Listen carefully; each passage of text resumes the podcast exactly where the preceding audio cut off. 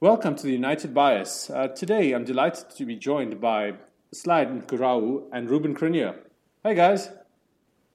Hey Kiran, how are you doing? Good, thank you. Glad to have a full house again. Uh, Ruben and I were quite lonely last week, weren't we, Ruben? Uh, hey, Kiran, how's it going? Yeah, what a tragedy, and unfortunately, we missed the "I told you so" session that Slide was in for last week. that that that he conveniently uh, was uh, he was ill in in inverted commas. Yeah. Um, on this week's show, we discuss the FA Cup final. Did we get uh, Big Sam there? Yes, wonderful insight like you won't find anywhere else on the internet, listener. Did we get Big Sam in the FA Cup final? We also discuss if Manchester City are going to be winning the treble against Inter. And of course, the important part to ask really is who's going to stop them, and in particular, is Manchester United B team starring Darmian, Mkhitaryan, and Lukaku going to be enough? We bid farewell to Zlatan Ibrahimovic as he announces his retirement with a goodbye to Zlatan. And then finally, we touch on the Europa League final with a Mourinho meltdown, I believe, Ruben. Yeah, a pretty epic meltdown that spread from the stands into the parking lot and finally to the airport. Was it really a disgrace? Was it a disgrace indeed? So stay tuned for today's show. Hope you enjoyed. FA Cup final just concluded. Manchester City 2, Manchester United 1. Ruben, how did this game unfold and was it what you expected? To me, it was a slightly strange game you know, my feeling was either that we might get blown away if we concede an early goal. That is definitely an expectation that I had, and I, I know that we sometimes start slow.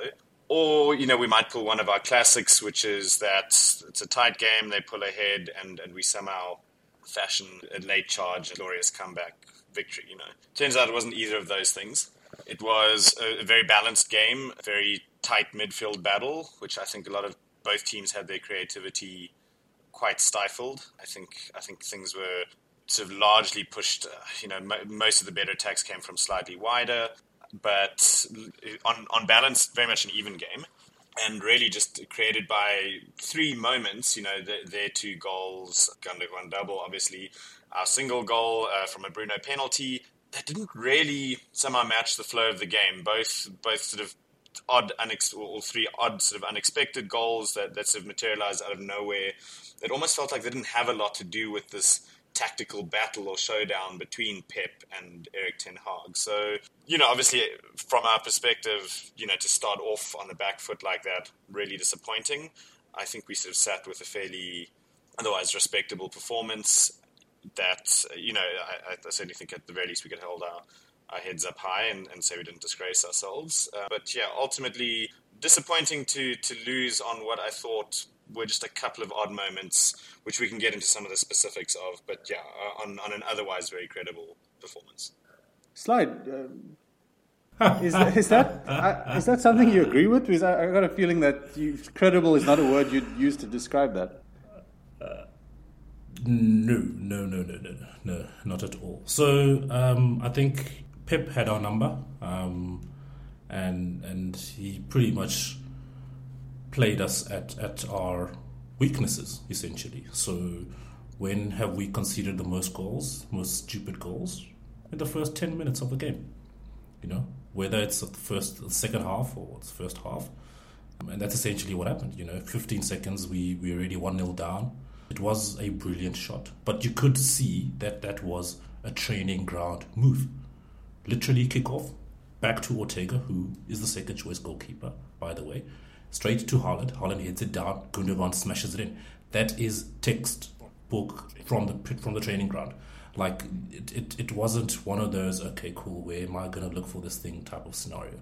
So it was it, it would have been something that they would have sat down and been planned and said, you know what, in the first minute, this is what we're to do. And they essentially just executed it to the T.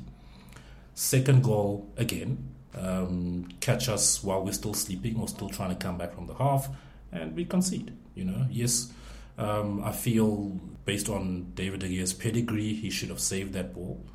Um, I think I was reading some stats after the game, you know, where you know most people are saying like 80 percent, 80 plus percent. People were saying that he should have actually saved that goal. Um, so it, it, it, speaks to you know again, you know, a lapse in concentration, um, albeit you know, being fresh from from halftime. But you know, it's it's it's again these small little moments that make you win games that people are still found sleeping.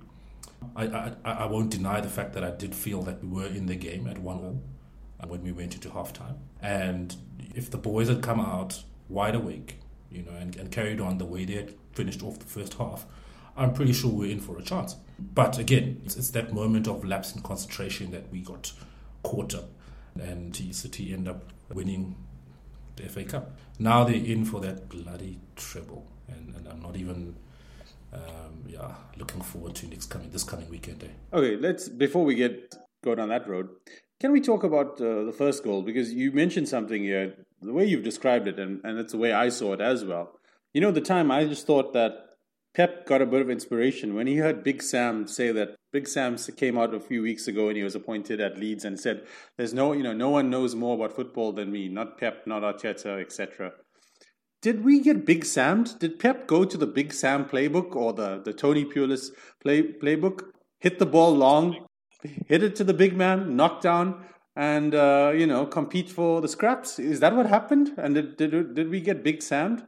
Look, I mean, I, I think it's pretty clear what uh, I, I think happened there. Obviously, is that we sort of we're playing fairly tight and high with our front four. Uh, obviously, Pep, uh, 10 seconds into a game, it's not something that I think Pep could have necessarily looked at and tactically counted in that sense. So I don't think it was some kind of 4D chess move to go, oh, well, look, clearly United are, are playing their front four on, on a sort of higher line uh, and fairly tight, which means you get maybe going to isolate uh, Fred and Casemiro if you go long and and um, you know and Haaland knocks it down. But as it turns out, that is exactly what happened, and I, I think especially given how they'd set up, I think it was a little odd that Eriksen didn't track back much quicker when he, uh, you know, when when that ball went long. To be honest, I, I know you could say it was a slightly poor clearance from Lindelof, well, uh, an actually poor clearance from Lindelof. But I think the sort of tactical error that was made there was probably sitting on Eriksen's door. And, and to be honest, generally, I thought it was one of his poorest performances in the United jersey. And he absolutely, with the way that that set up, you know, or the way, at least the way that we were set up, you know, if you're going to have a, a, ball going deep and it's going to Haaland to knock down, you have to have somebody filling in that space. And that had to be Eriksen coming in and filling up that space. And you can see how late, um, you know, I think he was tracking uh, Stones at that point and how much later he only picked up Gundogan and at least, you know, moved towards him. But at that point, you know, he was already in acres of space. So, I, I, as I say, I struggle to think that it was necessarily a moment of tactical genius on Pep's behalf there. But I do think it was something that was poorly tactically executed by uh, Eriksen in that particular moment. And I, I hate to say it, but I do wonder if you'd have had Mason Mount in that role if it's something that he may have picked up better with his mobility and supposed defensive smartness. But let's not uh, preempt that particular transfer. Yeah, please, please don't go there. So, so I mean, I, I, I, just want to expand on, on, on the Eriksen part point as well. I think if, if, if I'm to be, you know, critical, he's also at fault, you know, in terms of closing down Gundogan again on that second goal. Um, it, it, it, yeah. it, it's it's very um, unfortunate that you know a, talisman of, of Eriksen's caliber is is is the one we're busy taunting at this point in time about um, losing an FA Cup final. You know, um, but you know it, it, it boils down to stepping up and playing in the moment. It's the big occasion. You, you, your expect, the expectation is that you know you, you're coming out the objective is to win the title. It's not just to arrive, arrive and be there.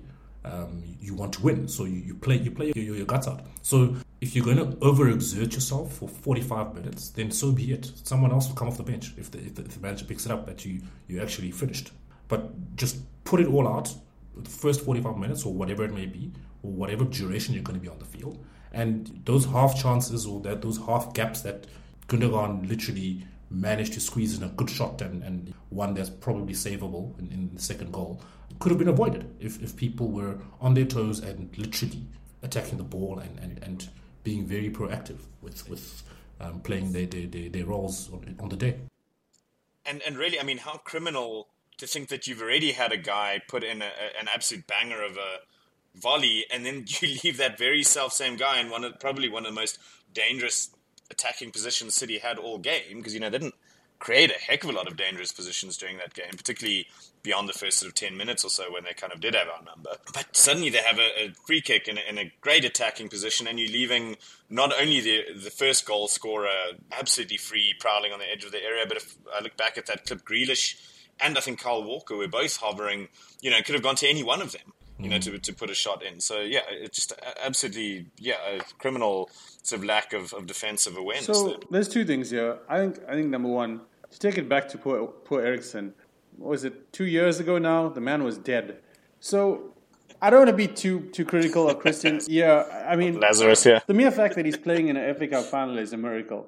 That's number one, and that speaks, I guess, to a broader issue. Could a 31 year old Christian Eriksen be starting for Manchester United in a deep, deeper midfield role? Because let's remind ourselves that Christian Eriksen, the prime Christian Eriksen at Tottenham when he was tearing it up in the league, played essentially two positions: number ten or wide right, uh, essentially on the on the right wing, coming in for Tottenham Hotspur, and he was regularly bringing up twenty plus goal contributions every season. So suddenly we've taken this advanced player who's really a playmaker, um, an advanced playmaker, number 10, if you will. And we've asked him, no, you're going to be a number eight, and we're going to give you far more defensive responsibilities because Bruno's our guy who's going to go forward and advance the game and be, do the playmaking. And then we're going to turn around and say, oh, what a surprise. Eriksen isn't an elite number eight, if you will, an elite. He doesn't have an elite defensive part of his game. No, he doesn't. He's never had that. And maybe it's because squad building and, and what we have, the tools at, at uh, Ten Hag's disposal. Does he play Scott? Does he play Fred? You know, the options aren't great there. And, and again, probably speaks to why he really tried so hard to go after uh, Frenkie de Jong last season. So I wouldn't be too critical of Christian Eriksen. I think it's a, it's a broader issue of just poor squad management. I mean, ultimately, in the words of Borat, a rat can never be a horse and you know that's that's something something to keep in mind when when talking about El Chris. If if we take a maybe take a, a step back from the Eriksen debate, you know the the broader squad management issue and the holes in the squad are just were just I think were glaring. And perhaps why some of the things we discussed now is why Slide in particular mentioned how unhappy we were about the performance. And if you look at you know of course we missed a few players. Antony was injured uh, Martial was injured, and and of course Lisandro was also out. Because I think all three of them would have been would have been sure sure starters and would have made us significantly better. And so I think it was telling that we missed all of them and the deficiencies that happens in the team when you've got that. And then furthermore, when you're desperate for a goal, we'd look to our bench and we bring on a guy who just doesn't score goals. Like you know, what is what is uh, Mr. Ten Hag supposed to do? Yeah, look, I mean, I, I, I really didn't want to sort of take this conversation into, you know, a, a squad conversation because, you know, we, we just really want to talk about the, the FA Cup um, and, and, and, and, and the, the demise thereof. So, so, so you, you make some very good points, you know, especially around the squad depth. Yeah, Eriksen obviously was pretty much called up to step up um, in, in a role that usually that isn't his, and and yeah, sure, um, it's it's it's it's obviously not his strength to be to be a defensive player.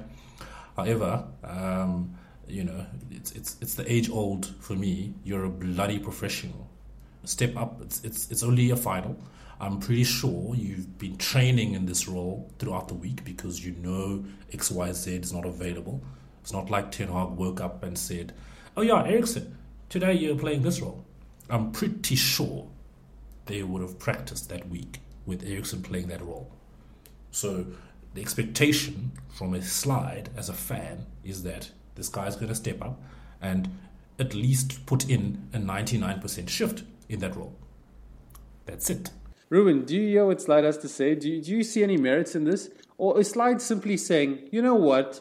Glenn McGrath, you're a hell of a fast bowler, but Warney's injured was injured this week. Can you go out and can bowl some leggies for us, please, Glenn? Is that what Slide's saying, or am I, am I missing it here? I mean, it's almost reminiscent of when, when Graeme Smith used to come and put in a few few tweakers. But no, in, in all seriousness, um, I mean, I, th- I think what we need to remember in this particular game versus the rest of the season is that it actually wasn't quite the same deep lying role Eriksen's been playing. Uh, you know, up, up until this point in the season, you know, he's he's normally operated at the base with Casemiro, and in fact, oftentimes, sometimes even lying a sort of deeper than Casemiro, he sort of slotted in uh, sometimes along the back line to pick up the ball and and distribute. So uh, this was more advanced than he has played for the rest of the season. You know, you might say that that, that actually the role we've been deploying him in this season has been more effective. You know, I think as he's possibly aged and, and you know a little slower than he used to be. Not that he was ever a pace merchant, but he's he's actually looked a lot a lot better. Um, you know, I think it's it's been a com- it was a combination of two factors that sort of put him in that slightly more advanced role this game, where you're sort of asking him to also pull that defensive double duty sort of smack bang in the middle of the pitch, which was obviously one that you needed to you needed to deploy Fred. I think that was probably the correct call. But obviously, with Antony's injury, that kind of really pushed Bruno out right, and, and obviously meant that you had to uh, probably put Eriksen in a role that, that perhaps Bruno would have looked to occupy if Antony had been able to start. So you know, I, I think in that in that sense, not ideal uh, where where he had to be deployed. So you know, I'm I'm reticent to be too harsh on the guy because, as I say, I think he's really acquitted himself very well for a free for a free signing more than anything.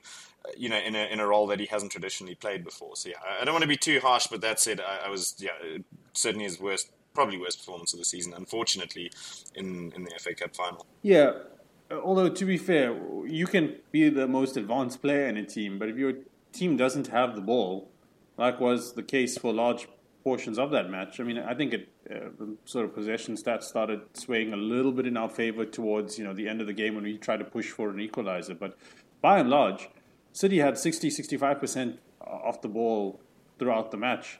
And so when that's the case, and you you know naturally are going to be deeper, what ends up happening is your midfield gets dragged deeper and deeper. And uh, again, what are you able to do from a off the ball, off the ball work? And again, uh, a name that you guys mentioned, who not the flashiest player in the world, but excellent off the ball, is is Mason Mount, and that's why he's he's pretty much all the coaches that he's had at every level seem to love the guy, and fans look at him and think, "I don't understand it. We don't get it," because you know the average person doesn't understand the off the ball work, and I think maybe perhaps perhaps the reason, if if the rumors are to be true, the interest in in, in Mount. Yeah, and I think it, it's oddly the one of the best advertisements uh, for for him to come in. Uh, but slide, you have a view. you, you you absolutely love Mason Mount, Ruben. I'm not even going to argue with you there. Yeah, so so I think it's we're probably going to have another discussion in and around you know potentials and, and, and transfers and all the other things. Obviously, Mason being a hot topic. I don't know if you saw a clip of him at the F1 this weekend. He was literally put on, on, on, on the spot there by Martin Brundle. But yeah, I think it's, it's, it's one of those where we have a history of, of, of doing business very, very slowly. This is one of those that could easily sh- should be done, you know, in the next couple of days. Obviously, there's a bigger sort of thing with the sale of the club and all the other things that come into play. But um, you know, some some of these players that are available to strengthen the squad, I feel with John Murtough and, and, and, and Mr. Arnold in charge at the moment, they could quite easily get these things off the um, over the line because the football is going to continue regardless of who owns the club. So let, let's get this stuff sorted out. It's not like Ten Hag is going to disappear at the beginning of the new season if, if we get new ownership or anything of that sort. What's going to be expected is the results to actually improve in comparison to what happened this season. And the only way that's going to happen is if we get proper squad um, depth and, and, the reinforcements that Ten Hag is really asking for, and we get a good preseason going um, and, and some training going as, as, as, as a collective. And that's essentially how it's going to work. Yeah, okay. Getting that going and improving results I guess the key thing is planning, right? What's the plan? Because to be fair, when we signed a lot of these players, people were interested. A lot of these players that haven't worked out. Even Fred, A lot of people were like, "Oh, Fred, Fred was doing amazing stuff for Shakhtar, even in the Champions League. He looked amazing.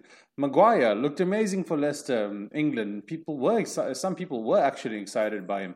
So there's been a lot of these signings that, in the beginning, when they came through, fans were thinking, "Oh, wow, these guys look look decent," and, and then it just doesn't work out. Or, or for example, even you know, I don't want to criticize him, but the legend that he is, but even Varane, Varane's a good defender, but he's not a Ten Hag player. He's he's a he's a David de Gea of defending. That's what he is. He's a good defender, but he's not. He can't distribute. He might be calm under pressure and all these things, but he can't distribute. He's not press resistant. All these wonderful attributes that that Ten Hag wants. So again, do we have a clear and concise plan? And if Ten Hag gets fired for some reason down the line, again, is there a plan to get another manager with a similar philosophy and style to utilize assets that you hopefully will buy with this plan in mind. And, and I guess that's the concern. So we've there's been no signs that the recruitment team is capable of delivering what we need. And if you look at the signings that we made last season, how many of them truly worked spectacularly? I would argue that maybe not even spectacular, but I think Lisandro has been really good and a key um, component for us. The rest, I'm not sure. I'm honestly not sure about the rest of them. Two it's, it's literally two, eh, Kieran? Um, Casemiro and, and Martinez. The the others that have come in, I have I have my reservations in and around them, but yeah, it's it's to me the two that have actually worked out have been Casemiro and, and, and Martinez. But then to just to just go back to you, to your point where your question around there being a plan. To be honest with you, it doesn't feel like there is one. You, you'd expect some level of continuity, you know. So, like you're saying, if if Ten Hag gets fired at some point, the the philosophy, the the sort of type of people that are being recruited, um, be it a manager or the players that come in, need to be of a certain mold and, and fit a certain bill. But that doesn't seem to be something that is coming through at all from since Sir Alex left. You know, it's it's it's like Fred. Fred was apparently, you know, Mourinho's number five choice in, in, in the midfield role, you know, and, and then we go and get him. But is, is that what really Jose wanted? You know, number five on the list. Like, why aren't we going for number one or two so that we literally give the man the tools that he needs? You know, so but you know that's that's that's now appeasing the manager. Um, if there isn't a structure in place for the football, then anything that happens when a new manager comes into play falls dead into the water when the manager gets dismissed. So it's it's it's one of those where I think that plan from a structural standpoint needs to come into play, and I think things will start flowing. Things will start flowing. You know, even the types of managers that we get end up bringing to the club, types of players that become a priority because it makes you wonder what the scouts of the club are doing. You know, what what what what kind of player are they identifying? What kind of players? What what what what what bill are they trying to sort of uh, foot? You know, it's it's it's one of those where you're thinking, okay, um, we need a striker. You know, then they go and bring you Ighalo. You know, is is that guy going to give you the 20, 30 goals that you require? You know, they bring you our, our lanky front striker presser. Is, is, he gonna give us, you know, those those those goals? Yeah, is, is he gonna give us the goals? You know, so it's it's it's the plan isn't clear cut. You know, it's it's it, there's no blueprint to say, okay, cool, this is the type of football that we want to play. These are the type of players that we want to do. This is the plumbing that we're gonna do, etc., etc., etc. Nothing, I don't think, doesn't exist to me. Well, I guess uh, we'll wait and see. This window is going to be illustrative of whether there's a change in uh, approach. And you would think that if new ownership does occur, that whoever the new owners are would want sort of run it like a good business, best in class, aspire to get best in class in certain departments. That's what any business tries to do. Like that's what any competent business tries to do, and that's what that's why I guess the whole Glazer thing has always baffled me. Is that why? I mean, we know you want to extract value out of the club, why not put the best people in the specific roles to manage this for you so that the asset does the work for you and you, you're able to benefit down the line. It just didn't, like, I could never understand why they, I don't know, just thought they could do what they did with Woodward and the boys in charge uh, for all those years. But anyway, that's a, that's a topic for another day. Ruben, it's getting closer. City two trophies down. We had our chance to stop them, we couldn't. And uh, now it's onto the Champions League final against Inter. And let me remind you, this is not the Inter of 1999 that uh, Manchester United had to beat with Ronaldo and the boys. This is a different sort of Inter. They're getting the treble, aren't they? Yeah, so, you know, I think the interesting thing is that after United, A team failed to stop, you know, Man City due to whatever mental fragility we have that means we concede 16 seconds into a game. Luckily, we have a second bite of the cherry with Man United B team, uh, hopefully stopping Man City cold in the final. I have this very nice dream where uh, Matteo Darmian thinks someone down the wing, runs across, punts it to Mkhitaryan, who does a little back heel flick through to Lukaku. Lukaku, against all odds and expectations, controls it first time on his left foot, dinks it across to his right, and bangs one into the top bins in the corner. It's it's a really lovely dream, and I can't actually uh, I can't imagine that anything else now that I've thought about it could possibly happen in this uh, in this final.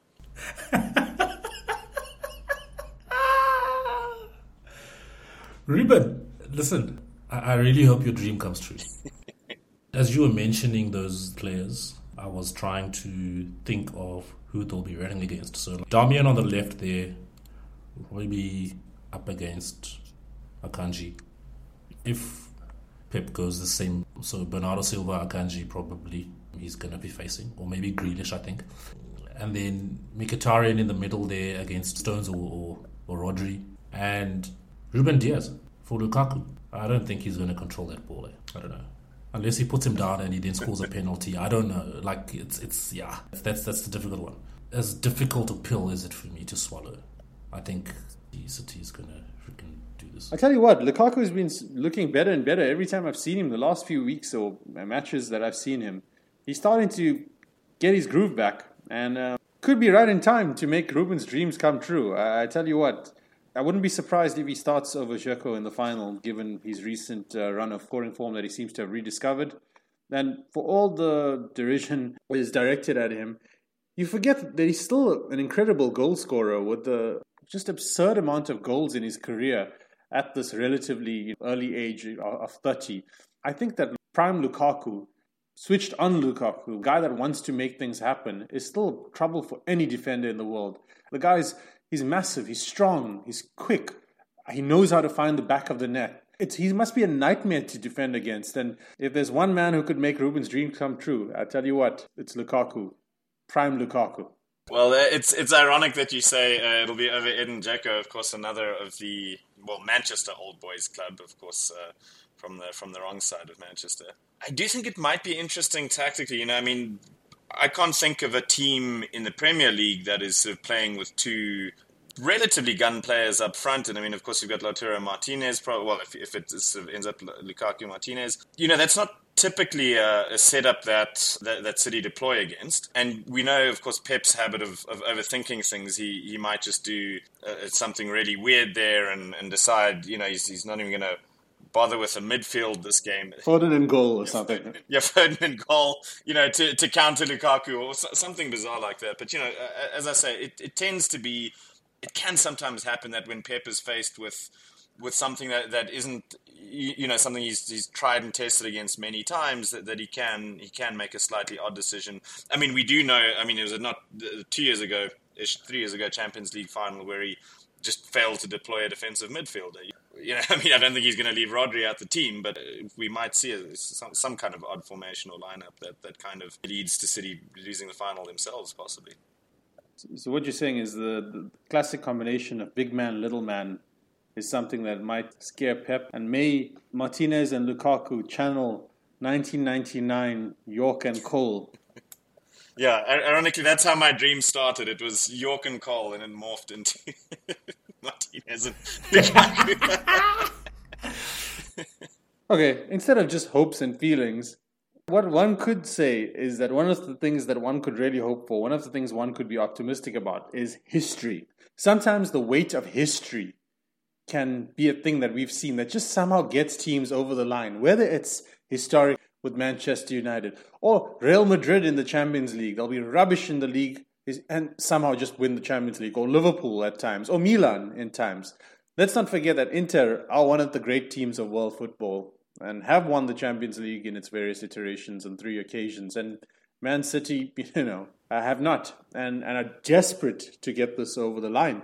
I wonder if this desperation to win this trophy that they've been expensively assembled to do is something that will be weighing those players down and something that they'll be able to cope with because in Inter side there's no pressure. No one expects uh, them to win the title.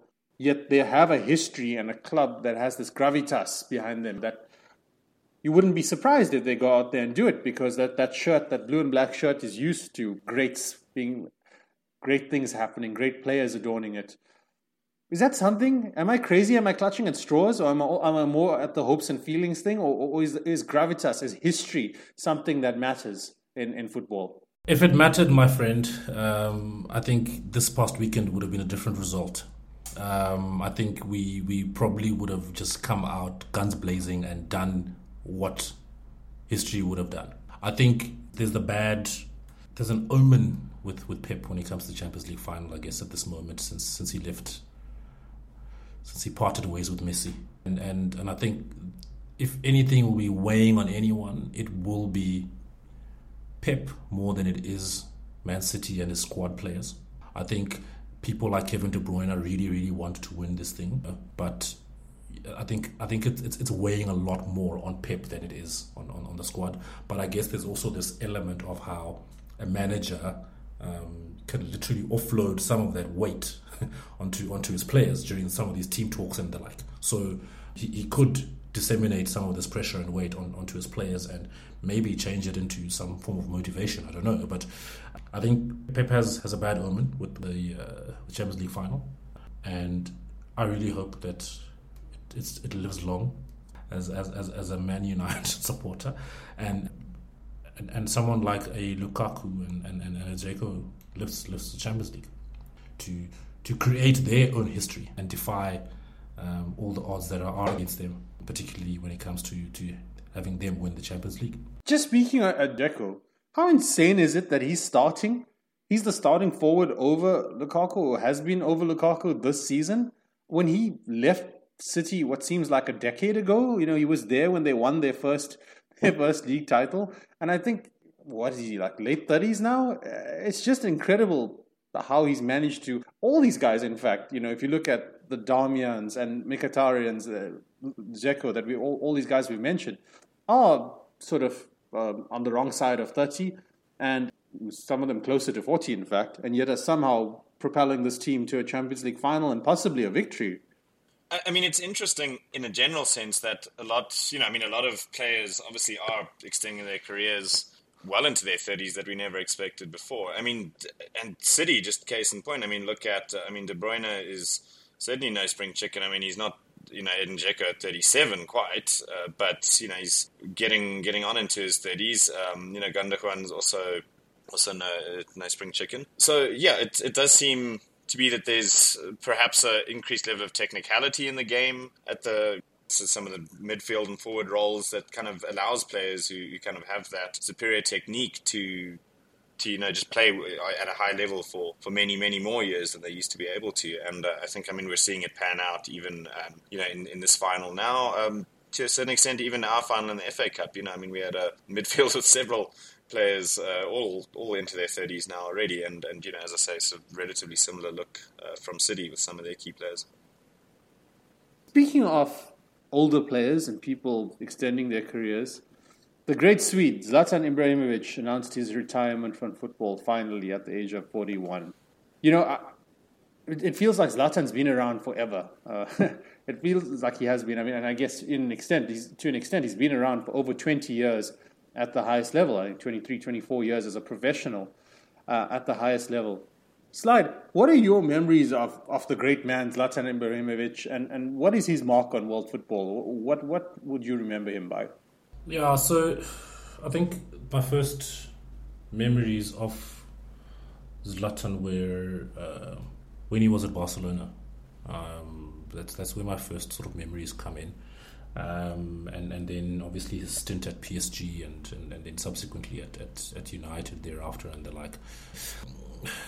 You know, this this guy's been a serial winner, um, and and specifically around league titles. Um, so he's he's done what some players dream of having to do. So I'm not going to drop any names, Harry Kane, um, but it's it's it's one of those where um, you know you you wherever you are, you, you are winning. I mean, he's played in multiple leagues, and obviously he came to the toughest league in the world, which is the Premier League, and that's that's where he obviously wasn't able to win the Premier League. Um, you know, but at least he walked away with, with a couple of trophies there. But um, it's, it's it's it's it's it's such an admirable career um, to the to the point where you know I think I don't know how many years he went on a row where he was just getting medals for for, for, for winning league titles.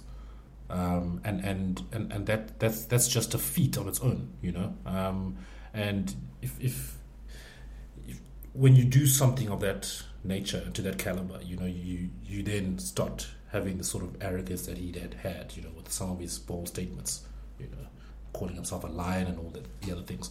Um, and and I think he, he, he deserves, you know, all, all the kudos um, for for what he's achieved. Yeah, and I, I think it's easy to because we've been in this Messi and, and Cristiano Ronaldo era of of excellence. People think that players who aren't on that level are not not great or don't mm-hmm. revere them to the extent that they should. And I think Zlatan truly is one of those greats. I don't think we've ever seen a player of that size have the technique and touch that Zlatan had of a football. It was incredible. He had the touch of a little Spanish midfielder, if if you will. He, had an ability to control the ball that other other players would dream of, and it's just so unheard of, really unheard of. And if you look at Haaland, Haaland's yes a goal machine, goal scoring machine, but he he could never do the things that Zlatan did in terms of mm. just being technically brilliant. So with me, that's the thing that always stands out, and like just the character as well of the game. There's lots of famous stories with Zlatan, but the one that Steven Pienaar talks about when they were rooming together back in the Ajax uh, days, where the fire alarm goes off and they're told to leave the rooms. And Pienaar grabs his, uh, his, bag and he's about to leave, and Zlatan says, "No, no, don't, don't go. You have to take my bag as well." you know, like just, just like vintage Zlatan. You know, this this larger than life lion persona that came on years later. I think in, the, in his early days, if you will, he was seen as arrogant, and a lot of people didn't like him because arrogance can be quite divisive unless that arrogance is, is on your side, so to speak. But as with age, he's become more and more likable and become this character that we've all, uh, or, or, many people have come to to grow uh, to, to love, to warm to, and admire. And uh, I think there was a period from his Ajax season all the way up to the end of Milan. So from the 2004 to roughly the 2011 season, where he won the league title every year. That's pretty remarkable, isn't it? Look, uh, and before I even get into that, uh, I mean, I think we also have to add like huge congratulations uh, to retirement on on Zlatan. but besides that, uh, uh, yeah. Look, I mean, it's it's yeah, a fantastic achievement, and uh, it's kind of strange that you know, not so very long ago we were talking about uh, Kingsley Coman and how he's every single essentially season of his senior career, he's he's won his league title. Um, I, I, think I, I, think he blanked at the time. He I think it was his was it his first season at Inter. I think was was literally the only blank that he had literally until he more or less came across to us. So in that sense, I'm glad that we were able to offer him at least a you know a, a Carabao Cup and a, and a Europa League final. But but yeah, I mean phenomenal achievement, and I, th- I think it's one of those th- that he really continued to be an outright goal threat. Uh, you know, n- not in the sense of oh, I need to drop down and play for small teams and, and lower leagues. Like you know, I mean Pele with his whatever thousand goals, he ended up probably playing in Toronto and, and stupid things like that. You know, I mean, he's, he was literally playing for, for serious clubs in, in serious leagues in his late 30s and, and scoring, you know, and, and, in fact being a key goal scorer, which is, uh, you know, I mean, I, I, think he's kind of charted a, a new mold of, of sort of aging striker, as it as it were.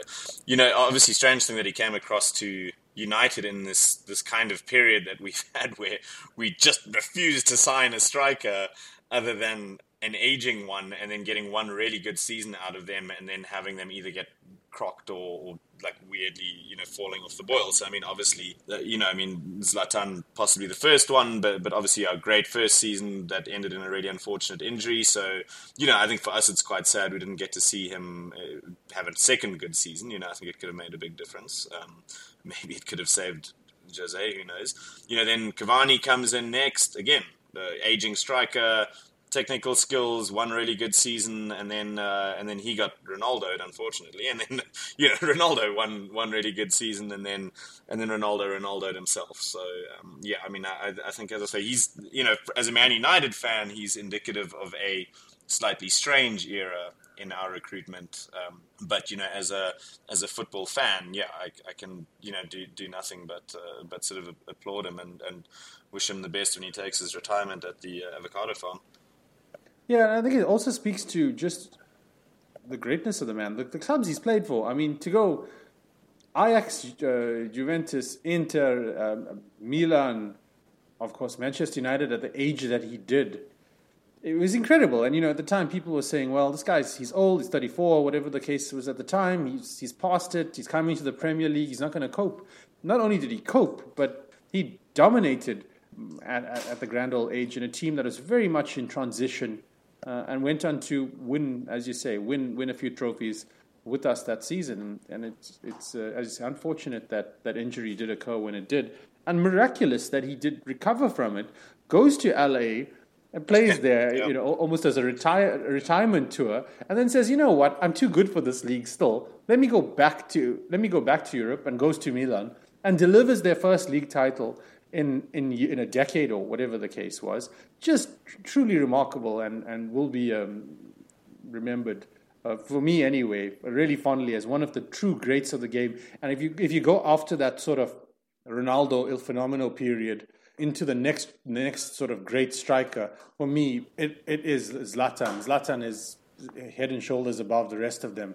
And for one reason or the other, just didn't stick around at, at a club where he could stat pad uh, necessarily like you know if he was in Madrid for his entire career or Barcelona when they were dominant, like a lot of these his contemporaries, I think he'd have just a ridiculous goal scoring record. So I think succeeded wherever he went and will be remembered as one of the true characters of the game. Yeah, no, hundred percent there, Kieran. I think um, he's he, he's done he's done wonders um, for his career, and I think you know, you, you, you, it makes you wonder, you know, the type the type of character that he is. Obviously, he, you know, the the, the, mod, the modern day, um, you know, footballer wants wants stats, you know, and, and go for certain glory and all the and the like. Um, but then you, you, you find someone like Zlatan who's who's wanting the next challenge. Three seasons, I'm out. Three seasons, I'm out. Two, three seasons, I'm out and wanting to go to set a new a new bar at, at, at, in a new location, a new league or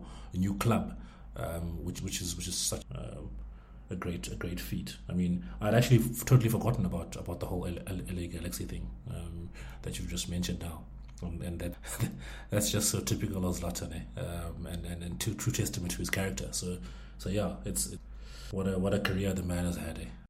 And speaking of careers, Jose Mourinho, the special one, you know, it was a meeting of the immovable object and the unstoppable force, where Sevilla, with their six out of six Europa League triumphs, and Jose Mourinho, with his 100% record in Europa League, European competition finals, one of them had to fold. And after 90 minutes, 120 minutes, in fact, we couldn't separate the two. It truly was a stalemate, and that could only be decided on penalties. The game wasn't particularly remarkable. However, Mr. Mourinho, Jose, the special one, had a meltdown after the game. Ruben, why was Jose so upset? What happened that made Jose lose it? So, look, it was a fairly typical Jose approach to a final. I think grab your first goal, set out your stall to, to defend, and, and then, of course, unluckily for unluckily for Jose, his team grabbed the second goal as well, just into the wrong net. And when you're playing on those kind of fine margins, obviously the fine calls from referees mean that much more. So, uh, you know, what Jose was was particularly hot under the collar about was two incidents really. One is a, a you know, to my mind, fairly good penalty shot, but we'll chat about that from Fernando uh, for for handball. And then the second one was uh, sort of quite late on in the game, Lamela, um, you know, committing a foul that, again, another ref, another day, could well have been a yellow card, um, you know, and then that would have had a lot of second yellow, would have had a big influence on the rest of that game.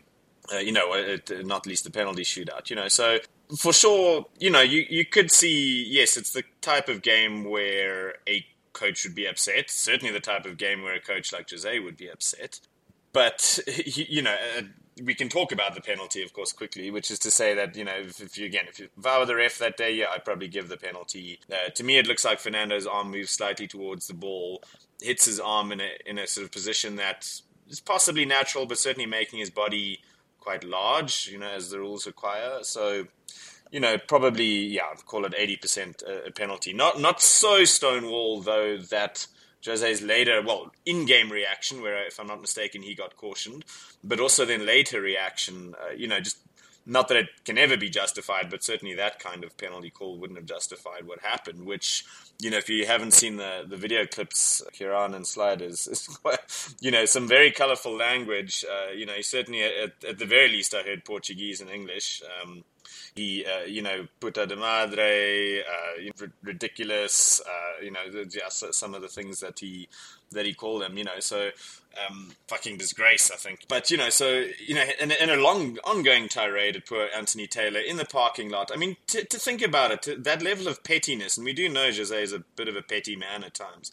but to hang around the parking lot of a stadium for an hour wait for a referee to start walking to his car and then to berate him with a you know a string of expletives um, you know is is just I mean it's just uh, you know unconscionable behavior. I mean I do see that uh, you know the your, um, UEFA have uh, have obviously charged him. I, I think he could be probably looking at a fairly lengthy I don't know what touchline ban, something like that. Certainly, I think they will take action. They actually, ironically, after his rant, were somewhat forced into investigating uh, Taylor's performance. I believe uh, I saw a little bit earlier that they'd actually cleared him, so they said, you know, we're essentially happy with all of your calls, nothing problematic there. And of course, just a, a, generally very grumpy old game. I think there was something like 13 yellow cards dished out. So, in fact, both Sevilla and Roma have been uh, you know, uh, called up for, you know, I think it's standard if more than five yellow cards get dished out, you have to be, uh, you know, charged for disorderly conduct. So, you know, I mean, uh, uh, yeah, I think a, a, game that, you know, where the quality of, of the play certainly didn't,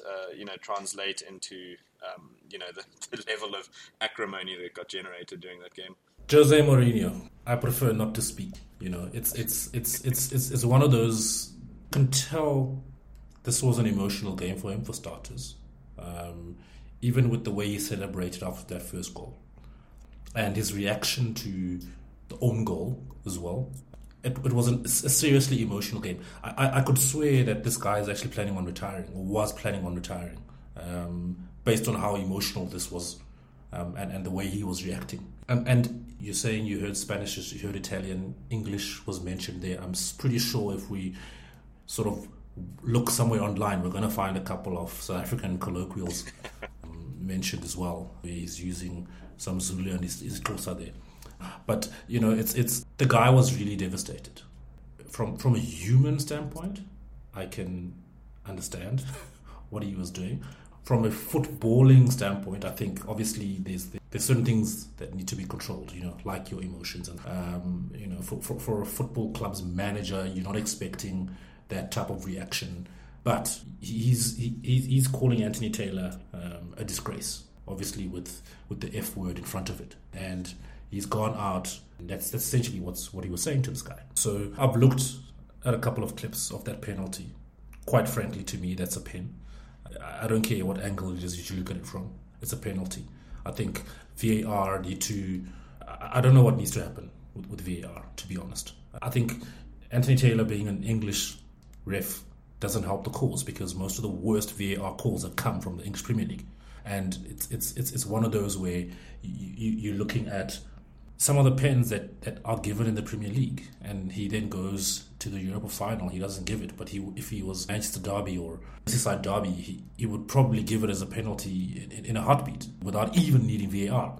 But you know, it's, it's the lack of consistency that's that's that's making this very very painful for us to then try to sort of pull out rule books and say, you know, natural body position and you know making myself bigger, yada yada yada. If there was some form of consistency with some of the decisions, we wouldn't even be quoting some of these things. It's it's a blatant penalty. Maybe when the lines are blurry, you then bring out okay, you know, clause number sixteen point four point five dictates that or states that. Then we can sort of look at it that way. But yeah, I think it's that consistency that's lacking with VAR that, that is killing this this game, and it's gonna it's gonna take a lot. I don't know if, if AI needs to take over refing games. I don't know, but it might it might just freaking change the entire landscape.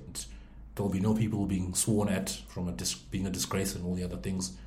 People maybe might sleep better at night as well, like less less emotions running through the veins.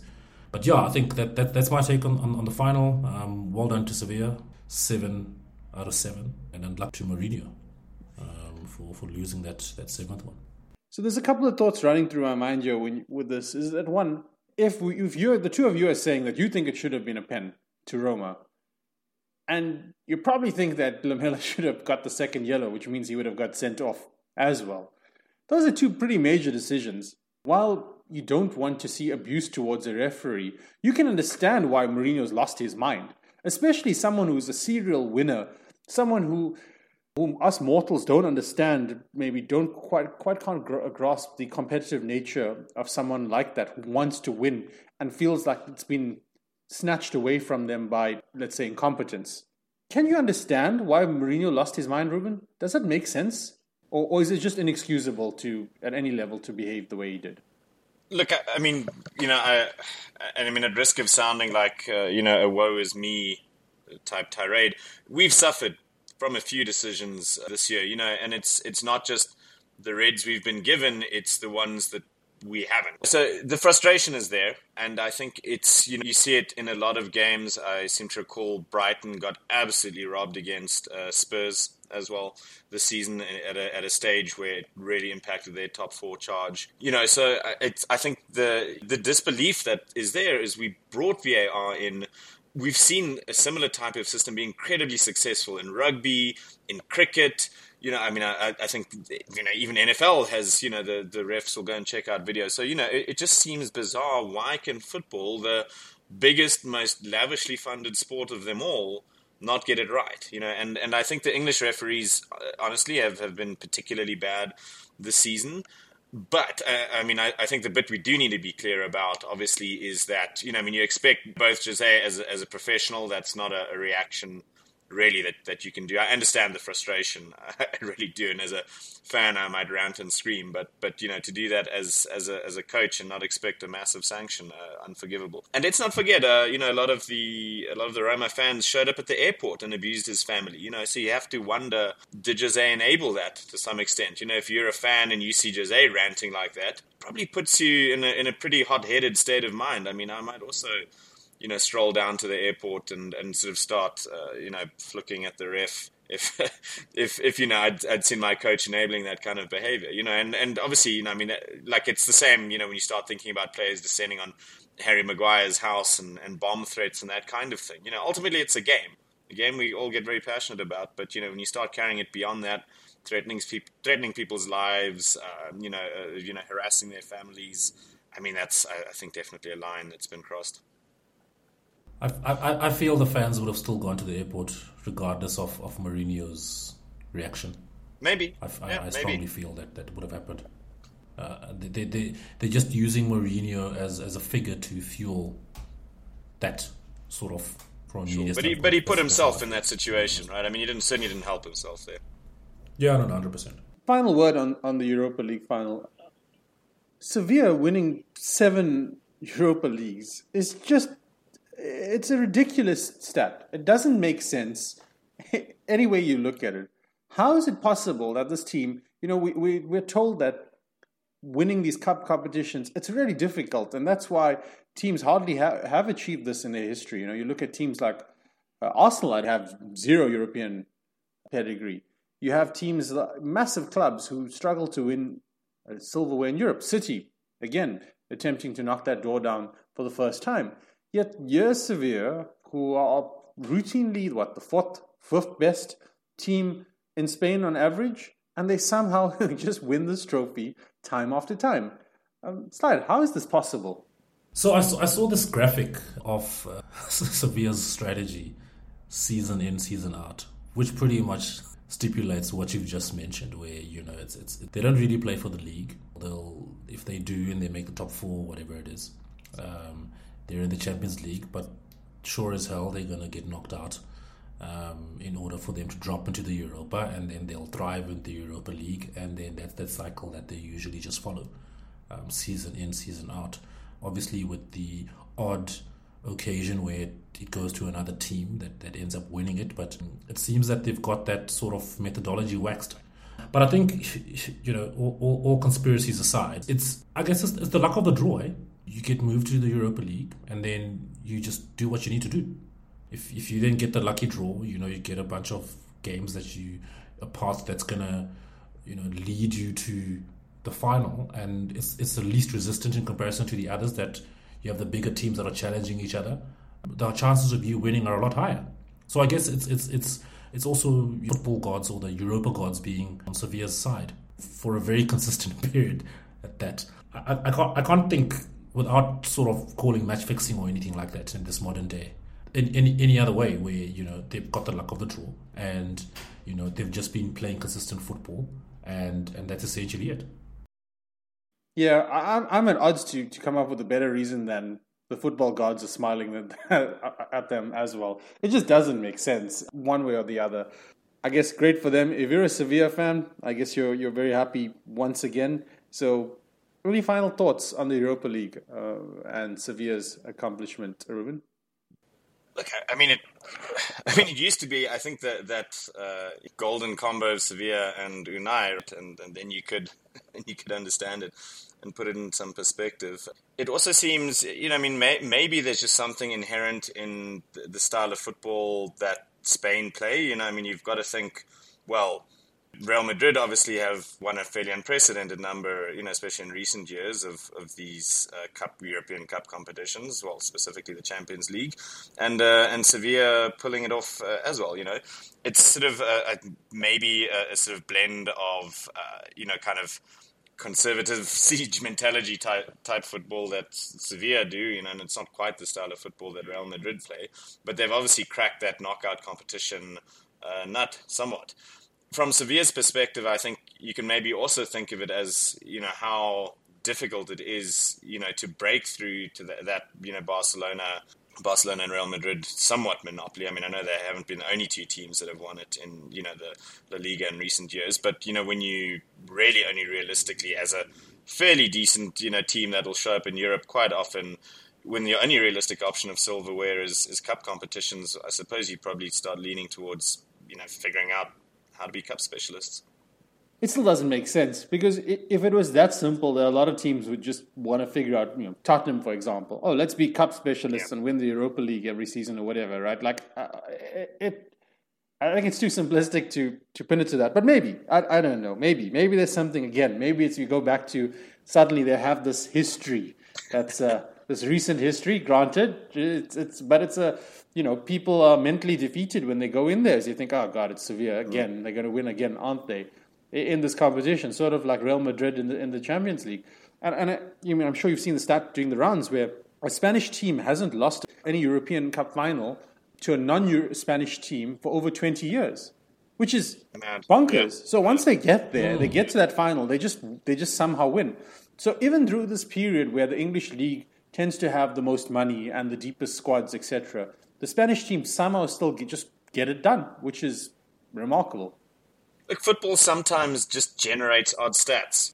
You know, who's got the, the record for the scoring the most Premier League, uh, you know, m- most games in a row in the Premier League? Jamie Vardy. It's not to say he's better than two dozen strikers that have been through that league, but he's the one who just, the stats just one day all lined up perfectly and got the record it's yeah, it's uh, sometimes these anomalous things do just happen in, in football, I suppose. So you could chalk it up. You know, maybe there's there's someone who's a better football analyst than the three of us who could figure out the whys. But sometimes, yeah, you just have to, I guess, accept that uh, that's the vagaries of football. Vagaries of football, indeed. I, I think with that, I think we've we've uh, had enough for today. Thanks for joining us, and we'll see you again next week.